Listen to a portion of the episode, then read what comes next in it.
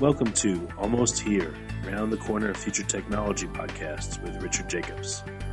Future technologies poised to transform our lives for better or worse are the focus of this podcast. Almost here means these technologies are now here and starting to be used, or just around the corner, from Bitcoin to artificial intelligence, 3D printing, blockchain, virtual reality, and more.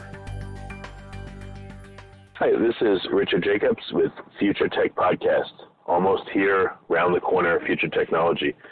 And today I got a very interesting guest, uh, blockchain consultant Taylor Gerring. Uh, is with blockchainconsulting.expert. That's the website. How you doing, Taylor? Great. How are you doing, Richard? Good. I appreciate you taking the time. Um, I always love talking about uh, blockchain applications, so this is uh, going to be a good interview. Um, so tell yeah, me, uh, yeah. So uh, when when do you get called in to do consulting, and what kinds of um, use cases or applications up and coming are you seeing that you can talk about that aren't private? Yeah, so there's a, you know a few industries that are really interested in blockchain, and I've had a variety of uh, consultations from kind of just one-on-one sessions trying to get developers up and running on blockchain platform, all the way to doing full-day kind of corporate training seminars. Um, and the real goal at this point is really just to get education out there, get people to understand the technology and what it could be used for. Uh, there's obviously lots of interest in fintech and uh, IoT is, you know, kind of scratching itch a little bit with blockchain and trying to figure out how it can fix their environment. But even going as far as the medical industry and energy industry, uh, they're asking a lot of questions about blockchain and how it might impact them. Yeah, it seems like uh, there's a couple groups. There's a few people that are detractors uh, that say it's nothing special. Most are evangelists that I've run into. Um, what's the reality of blockchain? What have you seen it can do, and what can't it do in, in a general sense? Before we get into specifics. Yeah, so it seems like in the very beginning, blockchain could do just about everything. Um, I think as we play with the technology more and experience some of its limitations, we're finding that obviously it has specific niches where it does better.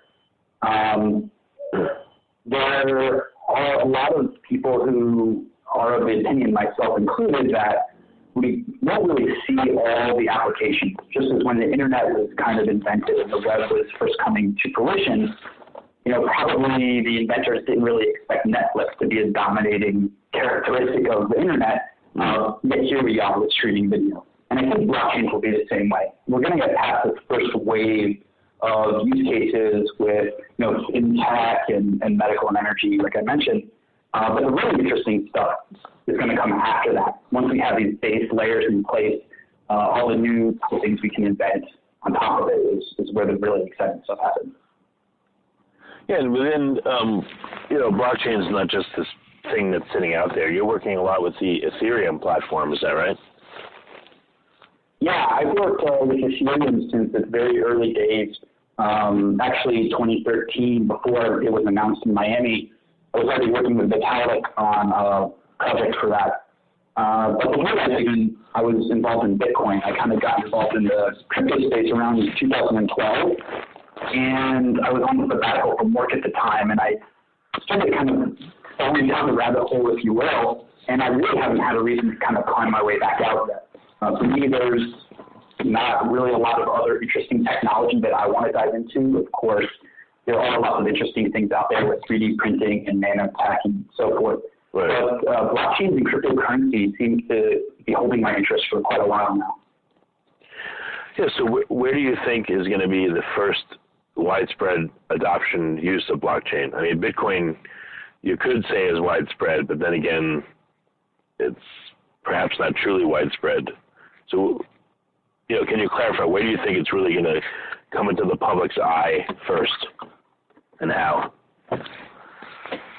Um, yeah, I mean, I really hope that cryptocurrency takes hold, uh, you know, in the general mindset of users.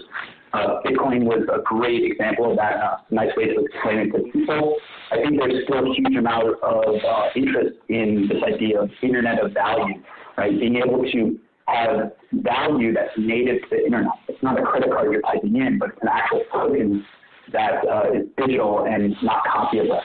So I think that's a really important use case, and that will eventually come to fruition. Uh, but it seems like in terms of actually using some of the more complicated features of blockchain, there's a lot of interest in asset and title tracking and also tracking supply chain or, the provenance of goods. Uh, this relatively simple use case, but it seems like those are the ones moving fastest. It's kind of an unusual like tech question, but what does the blockchain look like? Is it just hashes and hexadecimal data? Does it have um, unencrypted data? I mean, what if you were to look at it just with your eye? What does it look like to the outside person, or just an observer? Yeah, probably will look like not very much interesting. Uh, you know, one of the reasons that blockchain has uh, the properties it has in terms of traceability and uh, being able to track things is because of the cryptography that it uses, right? This is like 40-year-old technology we've been using for a long time. Um, but really, all the data that gets posted to the blockchain is secured because it is cryptographically signed. So the output of that is it just looks like gobbledygook to most people. Mm. That's what I figured. It looked like gobbledygook. Okay.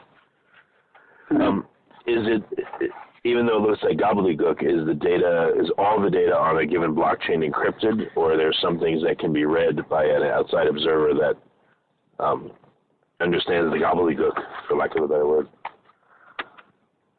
Uh, so to date, the vast majority of experiments with blockchains have been all in public. Now that's to say all the data that's available on the blockchain is totally transparent to everyone. And part of that reason is because it is a distributed ledger and it excels at coordination.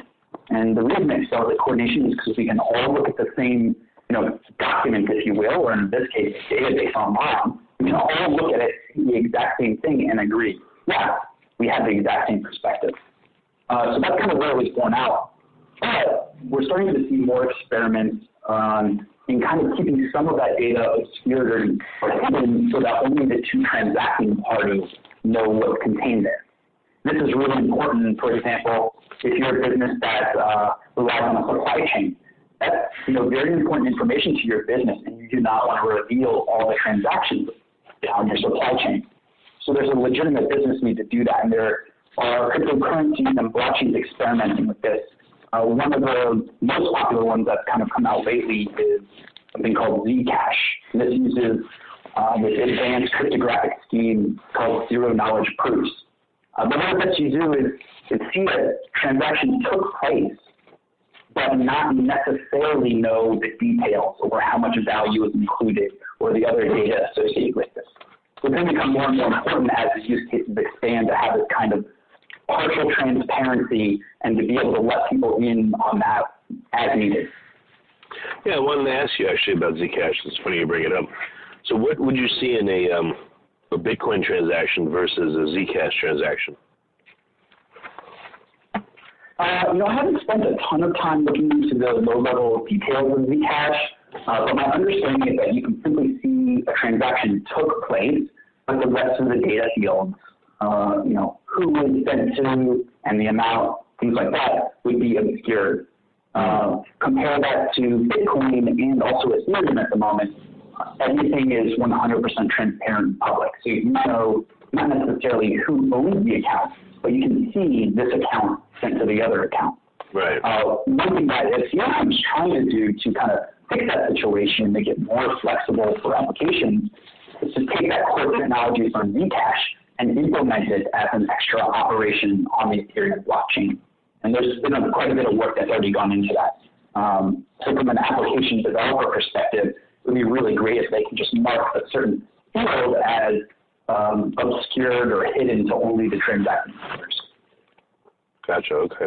Um, so Ethereum, uh, you and some other people have mentioned it has layers. What are the layers?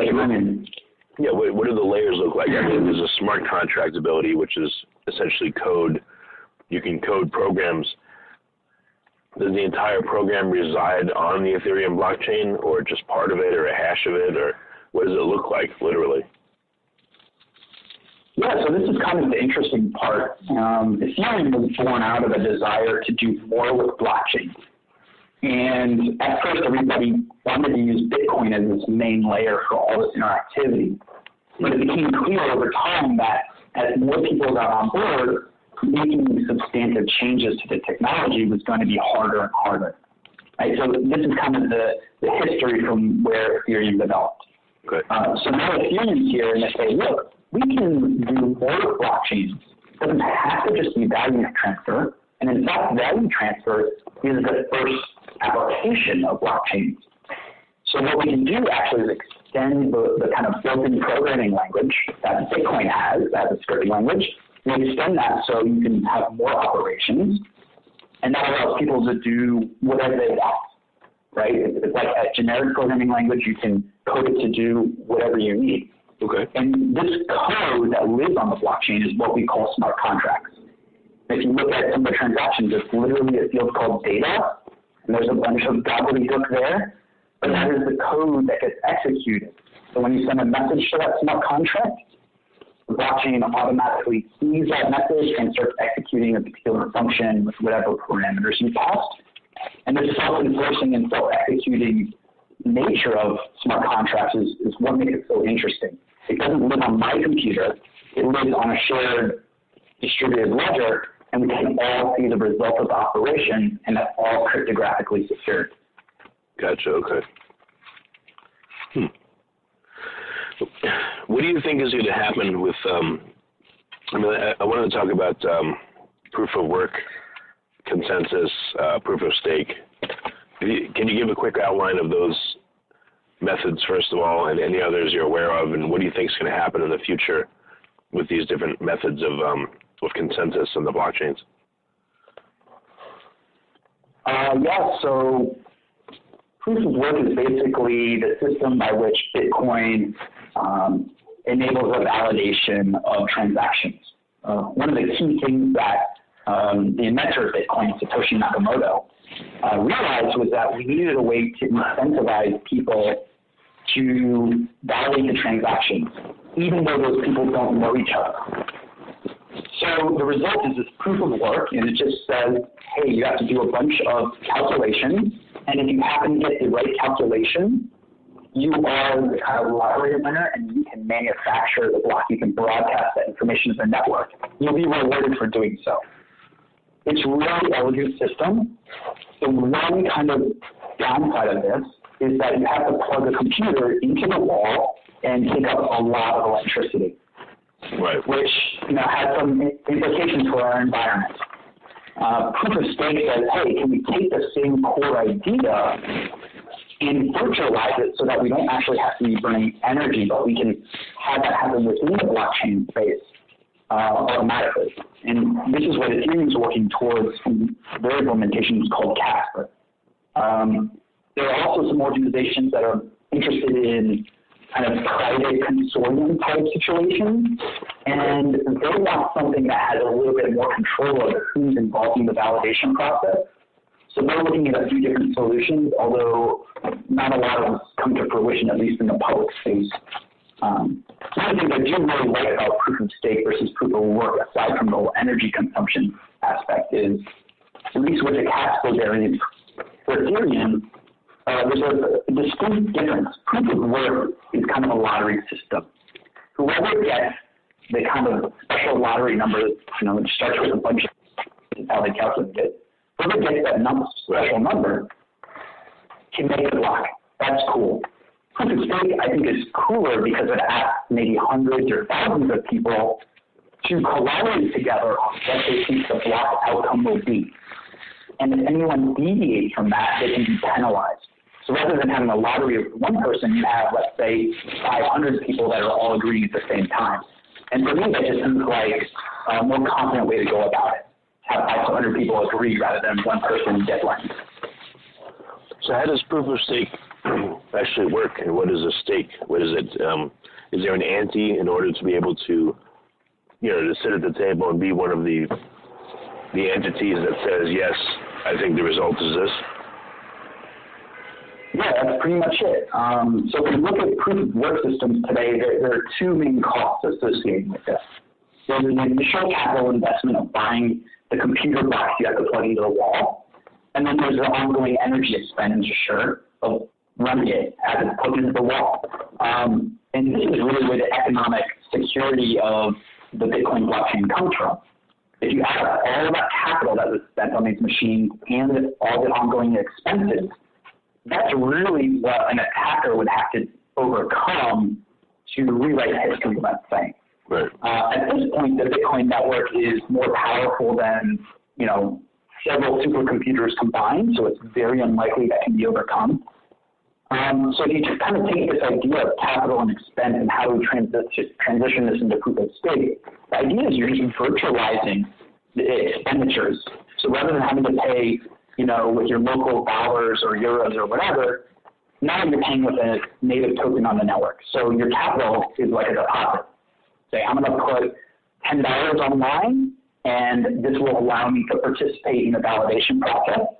Hmm. If I have bad behavior, you can then take that as $10 away from me as a disincentive. Gotcha. Um, so just the, the idea generally is that proof of stake is a virtualized version of proof of work. So what do you think is going to happen in the future um, when the halvings continue on Bitcoin and the reward goes down and down and down for um, proof of work? Hopefully the price goes up and up and up to compensate. Um, what if it doesn't? And what happens when we come to the end and you know all the bitcoins are mined? Is it going to be worth it for people to do proof of work? What do you think the future is for that? Oh man, that's so hard to say. Um, I mean, one important aspect is although the majority of the bitcoins have been mined and already exist, uh, the remainder aren't scheduled to be mined for you know more than a, another hundred years. So looking 100 years in the future and expect Bitcoin not to change at all, uh, I think is maybe not the best scenario. I think we have to expect some changes. If software doesn't change, it's kind of dead. Yeah. Um, that said, I, I think we are already seeing this discussion about scaling Bitcoin and what are the effects of it, especially for people who are doing the validation process and want to be rewarded for that. Is the block subsidy, you know, the reward for doing the process, is that going to be the main source of income, or is it going to be the fees from people transacting on the network? And I think that's kind of the struggle we're seeing right now, the open discussion happening in the Bitcoin community. Um, of stake may or may not have the similar kind of issues. Uh, the good news is it's a little bit simpler to change proof of stake if the community wants it because it's virtualized. You know, the, the mining algorithm and process already exists in the software. It's not in physical boxes that might have to be swapped out. Are there any other, any other um, validation methods you've seen that have promise or that are out there? Uh, you know, I saw a list of probably six or seven variations. I can't name them off the top of my head, but Vitalik wrote a blog post about it a couple of years ago. Hmm. Uh, and I think what they served to do was inform uh, the researchers of Casper uh, what methods may work and not work so well. Uh, so far, we've seen a couple of cheap experiments with some of these things, including proof of stake. And initially, one of the big you know, critiques of that was that in proof of stake, you have nothing at stake. So you could, in theory, bet on multiple outcomes. Uh, now, they've already kind of solved that problem looking at it from a game theoretic standpoint. Um, but yeah, I mean, that's, that's kind of where we're at with the whole thing. Um, I, I really would like to see some sort of kind of committee high consensus protocol that private institutions need. I'd love to see that added to the open source software, you know, Ethereum, so that it can be used in a private environment without having to have all this custom code. Yeah, I've seen some companies are um, like Factom. They'll have data outside the blockchain and they'll anchor it periodically into the Bitcoin blockchain. Do you see a big ecosystem for companies to do that? That you know they have their own private private blockchain, and every so often they'll anchor it into the Bitcoin blockchain to memorialize it, but it'll be snapshots instead of continuous. Yeah, I think actually this will probably be the first kind of integration we see between private blockchains and the public blockchain, right? We need to uh, basically signal that this data exists without exposing what the data is. It's a, a form of timestamping. Mm-hmm. Um, you know, if we look at the history of the development of the internet, intranets were a really, really big thing before the internet became the first that it is today. And we expect a similar development in the, the private public blockchain land. A lot of effort is being put into private chains now, and I expect private chains to exist in the future. But the real value of blockchains and the internet is the coordinating possibilities of using this one same network. So internet still exists, information can get from the internet to the internet, that's fine. I think we'll see a similar situation with blockchains, at least until we have improved technology that allows for the chains to communicate with each other automatically. Okay. And what about the law? Have you seen the laws address the validity of blockchain data or challenge it yet? Have there been any court cases involving blockchain data where, you know, the system had to be tested to make sure that the data was right or not? Haven't seen any, you know, legal results or court cases about blockchain data in the sense of, you know, being a new asset class. Uh, a lot of people believe that uh, digital asset on blockchain should be a new asset class. And if we actually look at how the United States uh, various agencies are treating it, they treat it, however, tends to be favorable for their particular regulatory environment. Right? So we look at the IRS, and they said, oh, well, it's not currency, it's more like an asset, like gold or oil. Mm. But if we look at FinCEN, they say, oh no, it's a currency and you have to apply money transmission laws to it. Um, I think the reality is this is some sort of new thing, and we have to maybe craft a law specifically for blockchain unique assets. And this is actually one of the kind of powerful things about blockchain that doesn't always get a lot of attention is what blockchain really enables, aside from its like distributed database platform, it allows for a sense of unique data that we could not have before. Computers are really good at copying data. You know, there's photo and video files that are shared all over the place. We know that. But there hasn't been a really good way to enforce uniqueness without relying on uh, a, a trusted partner, a trusted intermediary who would act as this sole source of truth. What blockchain does is says, look, you don't need a trusted person to have a source of truth. We can share this database amongst all of us, and we can all agree together that because we see it together, it is the source of truth. So you can own your own data, and it allows for kind of a, a changing of, of the way that we handle things online. But this data uniqueness, I think, is super important and will allow us to track digital assets, uh, the provenance of items over time. Uh, regulators and auditors, I think, will find it to be a huge help in helping them conduct their job and maybe lower some of the costs with enforcing that through the government agencies. Do you know of anyone that's focusing on the legal aspects and implications of blockchain? Any company, any lawyer, any individual? I know there are a couple of organizations that are legally focused in terms of trying to provide guidance to regulatory agencies. Uh, I'm not aware of any companies directly that are doing that. Um, but it should be kind of interesting. There was some talk given at DevCon uh, 2 in Shanghai, China this year, and one of those was um, from the legal side and trying to explain what are the regulatory agencies seeing, what are they expecting, how can we work in conjunction with them. Uh, I myself have gone to a conference that was focused at the law enforcement agencies, and they had a similar question. Know, how can we work with the blockchain community, or how do you guys want to work with us? Unfortunately, right now it's not ultimately clear, but I think we're getting closer and closer to asking those questions and having those hard discussions. Yeah, because I could see blockchain could help with uh, chain of custody. Um, you know, let's say police were cameras that uh, were connected to the internet, and that data was memorialized on the blockchain. So if an arrest is made, that uh, you'd have a real, indisputable record of what happened. Um, you know, things like that. So I just wanted to know if, if you know anyone that's exploring those things.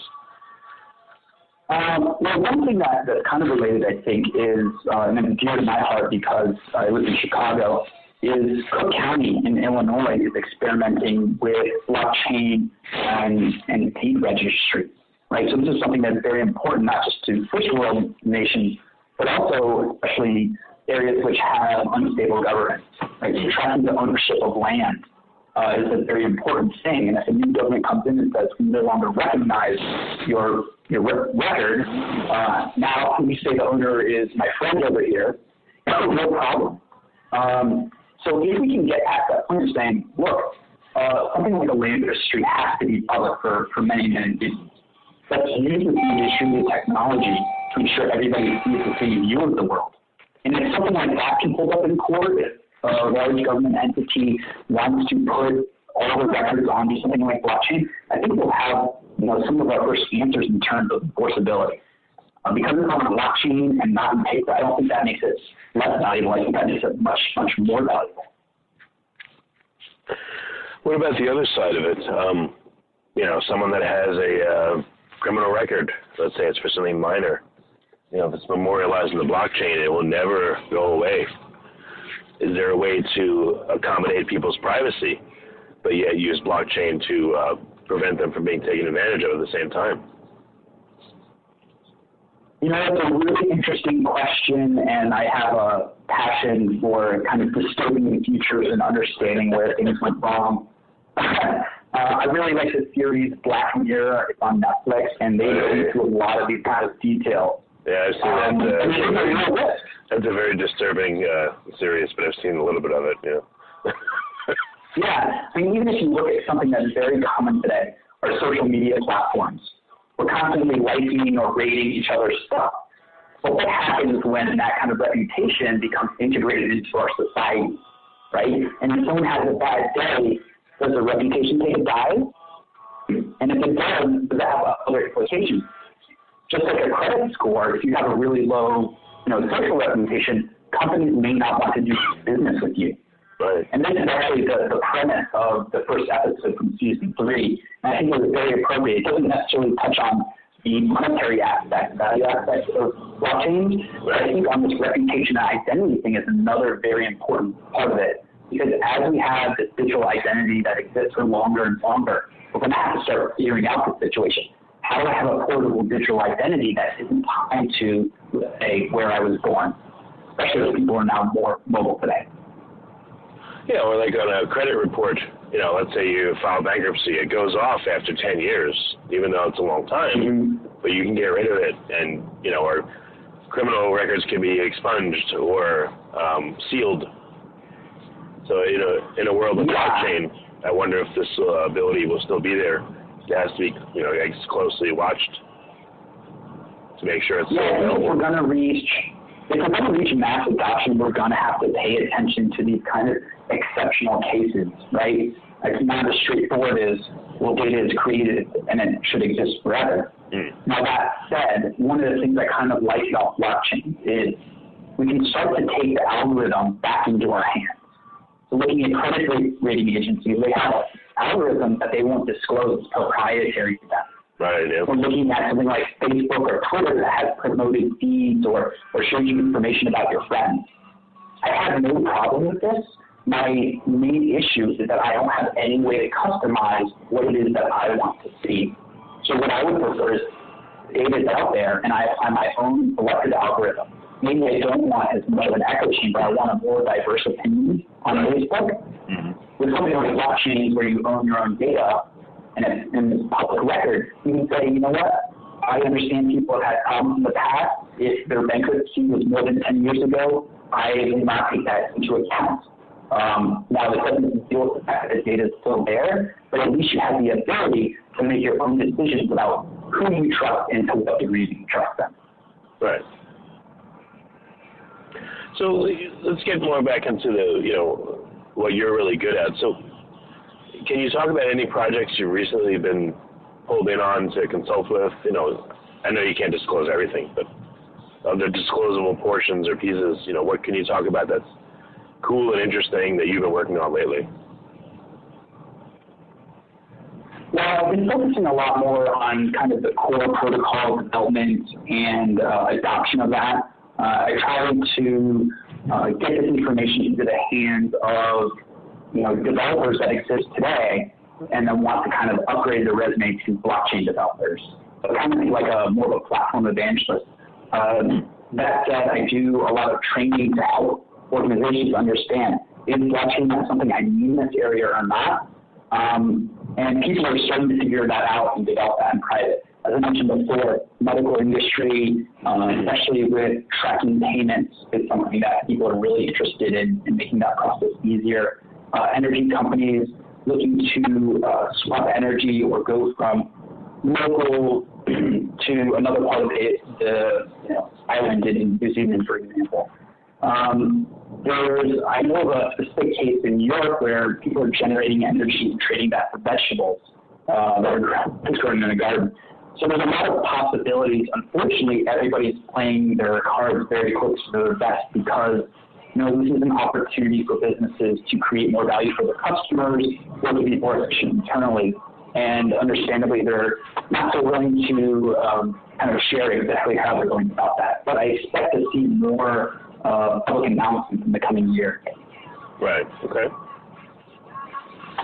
And for people that want to get a, a deeper understanding of blockchain and the potential applications, but maybe people that aren't developers that are more lay people, any uh, recommendations on resources? You know, interviews like this, uh, things to listen to, watch, read. Yeah, the information is uh, a little spread out right now on the internet but I find one of the best, most effective resources is just go to YouTube and type in blockchain, Bitcoin, Ethereum. Um, to see what videos are there. Usually there's a wide variety of very short five-minute explanations or hour-long explanations, and varying from a very low-level technical detail all the way up to Talks.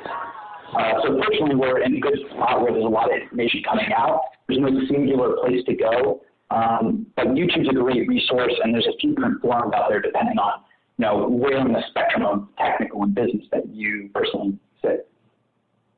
Okay. What about uh, you know I've seen this uh, I think it's blockchaineducation.edu or blockchain.edu. Um, some of these organizations that are trying to teach people about blockchain, would those be helpful? Yeah, absolutely. I know that uh, specifically the education and training space is heating up. Uh, it, every time I go speak somewhere about this technology, one of the first questions is, where can I learn more about this? Mm. And, you know, there's not that single concise resource, um, which is kind of hard for people to jump in and really understand things. But I do view it as a huge benefit of the ecosystem. Uh, because the Ethereum Foundation focuses on the technology protocol itself, and allows the rest of the ecosystem to develop. There's quite a few organizations, and this allows us to have you know organizations that focus on Europe and Italy, South America, North America, etc. Um, so yeah, there's, there's some courses out there that you can do for free, or you can bring somebody in to have you kind of assess your business's specific situation more, you know, accurately and pinpoint those needs. Okay. Um, any uh, other real exciting use cases or unusual ones that you're privy to that you see that's coming, or you know what what do you see as the um, upcoming big changes in blockchain technology in the next year or two? The thing I'm excited most about are social change. Uh, I, I love the aspect of um, you know improving the way we communicate, uh, doing business more efficiently, but I think, you know, there's a lot of stuff going on in the world today, and probably starting from the global financial crisis some years ago, which is where Bitcoin was born from. Uh, as we move to an increasingly digital space, we have to start evaluating this identity and reputation problem. What does your identity mean? Who owns it? Um, I think it's going to be a really long path to get there, but this is, I think, where the most impact comes, where the real world change comes in.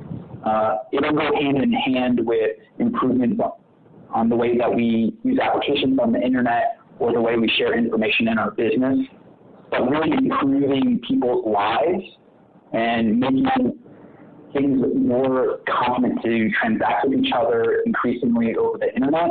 I think that's real, where the real value comes in. It's just going to take a long time to get there. Yeah, if you were able to magically make some part of this happen, what would you do, and uh, you know, what would it look like? What would you love to have happen first, and what would you do? Um, it's hard to say. Uh, the big problem, even if we solve the philosophical questions of what is identity and reputation and how do we codify that on a blockchain, we still have the real problem of scalability on a blockchain. So it produces a lot of data, and that's growing each year. Uh, we also have the problem of how do we scale to you know internet level adoption. Can we support seven billion people on this planet have enough space for all the transactions of those 7 billion people? That answer is not 100% clear yet, uh, but a lot of great research is going into solving those problems. Yeah, why is scalability such a problem? I mean, you know, let's say okay, 7 billion people, a large part of them are memorialized somewhere, their transactions, you know, Visa, MasterCard, um, titles and deeds that are held in government offices, these kinds of things. Has anyone figured out literally how much data this would mean if you did memorialize all this stuff? And how, what's the gap? Is it a huge gap to be able to, you know, to uh, satisfy this demand, or is it is it doable? You know, what's the perception of it? Uh, if we just try to stick raw data onto the blockchain, that is a dead end solution. We should not go that route. Uh, it's just not going to scale for the amount of data. I just saw a report uh, estimating the amount of data that a single autonomous vehicle will generate. Right, we're talking gigabytes of data per vehicle, and that's just not going to be scalable. So you have to figure out ways to store the data somewhere, hopefully in a decentralized way, and then take a hash of that data, a cryptographic hash, and stick that in the blockchain so that we have this pointer effectively. And there's several projects that are working on this idea. One is called IPFS, uh, Ethereum has kind of a sub-project called Swarm, and the idea is that you can store the data in a separate section and then just put a pointer into the blockchain. Now, the major scaling problem that comes into effect is effectively right now, every person sharing that blockchain has to execute the full set of transactions that comes in. Right. There's no way to kind of split it up so that half execute this and half execute that, and then we put it together. Uh, that is hopefully going to be fixed with um, the scaling technologies that are being researched in Ethereum now, a combination of Casper and also what they're calling sharding. The idea with sharding is that you split the network up into a bunch of different slices, and you have different parts of the network processing different parts. You subscribe to the parts that you care about. Maybe it's one, two, and ten. Um, and then eventually the network has a way to kind of roll this information all up together. The hard part is how you coordinate across the shards uh, and do it in an asynchronous way because you can't pause one part of the data to wait for the other part of the data. Uh, fortunately, it sounds like they're making a lot of good progress on that, and I hope to see uh, some more results later in 2017. Right now, we already have uh, two or three proof of concepts, uh, but they're not fully robust solutions quite yet. So, is one problem um, as the blockchain gets bigger, you know, on Ethereum or Bitcoin or wherever it is, um, for a computer to have access to that entire blockchain to verify a transaction? Yeah, that's definitely one of the problems is um, the sheer amount of data. Mm. Uh, one of the solutions for that, especially looking at end users and consumers of the data, not necessarily the, the servers that host it, but if you're just an end user and want to use an app that's blockchain related, uh, there's a, a, notion of light client. Right? So it doesn't download the whole blockchain. It only requests stuff from the network on demand as it needs it. Right. Okay. Uh, the result of this is instead of having, let's say, 30 gigabytes of data, talking about 30 megabytes. You know, and that's smaller than many of the applications you might download from the App Store. So this becomes um, possible for mobile and embedded devices. The other part is yeah, just how do we deal with the sheer volume of, of data? Uh, because people may, may want to know what's happening now, but also may want to know what has happened in the past. And if we have to keep track of every set of transitions from the very first block all the way to the most recent, it's going to require a very large data set. Uh, one thing that we can do to mitigate this is actually work with related protocols like IPFS you take the blockchain itself and stick it on another decentralized storage. So how that would work is you go to your favorite website, you see this is the latest ID number of the, the most recent snapshot. And maybe your client sees that, it goes out and says, getting everything new from the snapshot point. Mm-hmm. And that will help alleviate some of that. Because since the data is always on that permanent store on IPFS or Swarm, right. you can always go back and find a previous snapshot if you needed it. Gotcha. Gotcha. Okay, that makes sense. Um, any other questions that I should have asked you that you want to bring up? I know we, we went real in detail on things and uh, covered a wide range. Is there anything I missed that you think is real important to bring up? Um, but not really. The only thing was this last question, some of the fascinating things. Um, I, I can just mention a couple words on that if you want. Yeah, definitely. That's always the stuff everyone salivates for. So yeah. okay. Yeah, of the new and exciting and upcoming things you're seeing with blockchain, what's an example of one or two that you can talk about that you think really is going to be like game changing in the next uh, six months, year, or two years? Uh, it's really hard to predict, but one of the most fascinating things that I've experienced over the past years is the sheer variety of interest that people have coming from all different backgrounds. Right? So typically when we see new technology come out, we have the tech nerds that are really interested in it for technology's sake. And certainly that played a role here in, you know, blockchain and cryptocurrency. But if you go to a meetup that's focused on blockchain mm. and talk with people in person, they come from a whole variety of industries, right?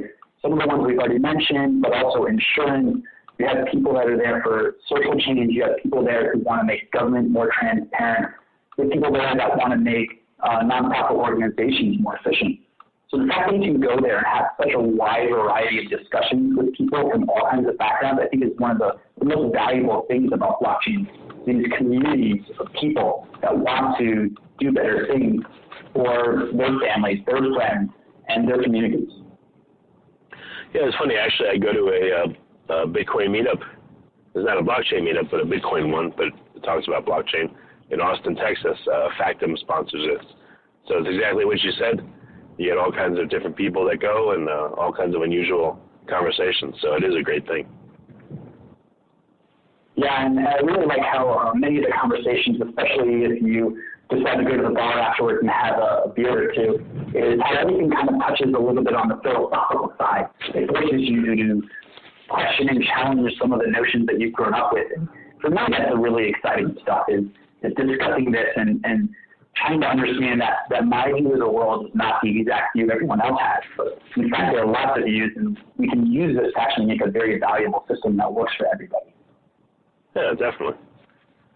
All right. Um, so for people that are listening to this interview and they uh, they like what you have to say, they want to get in touch with you, perhaps for consulting or some other use. What's the best way for them to get in touch with you?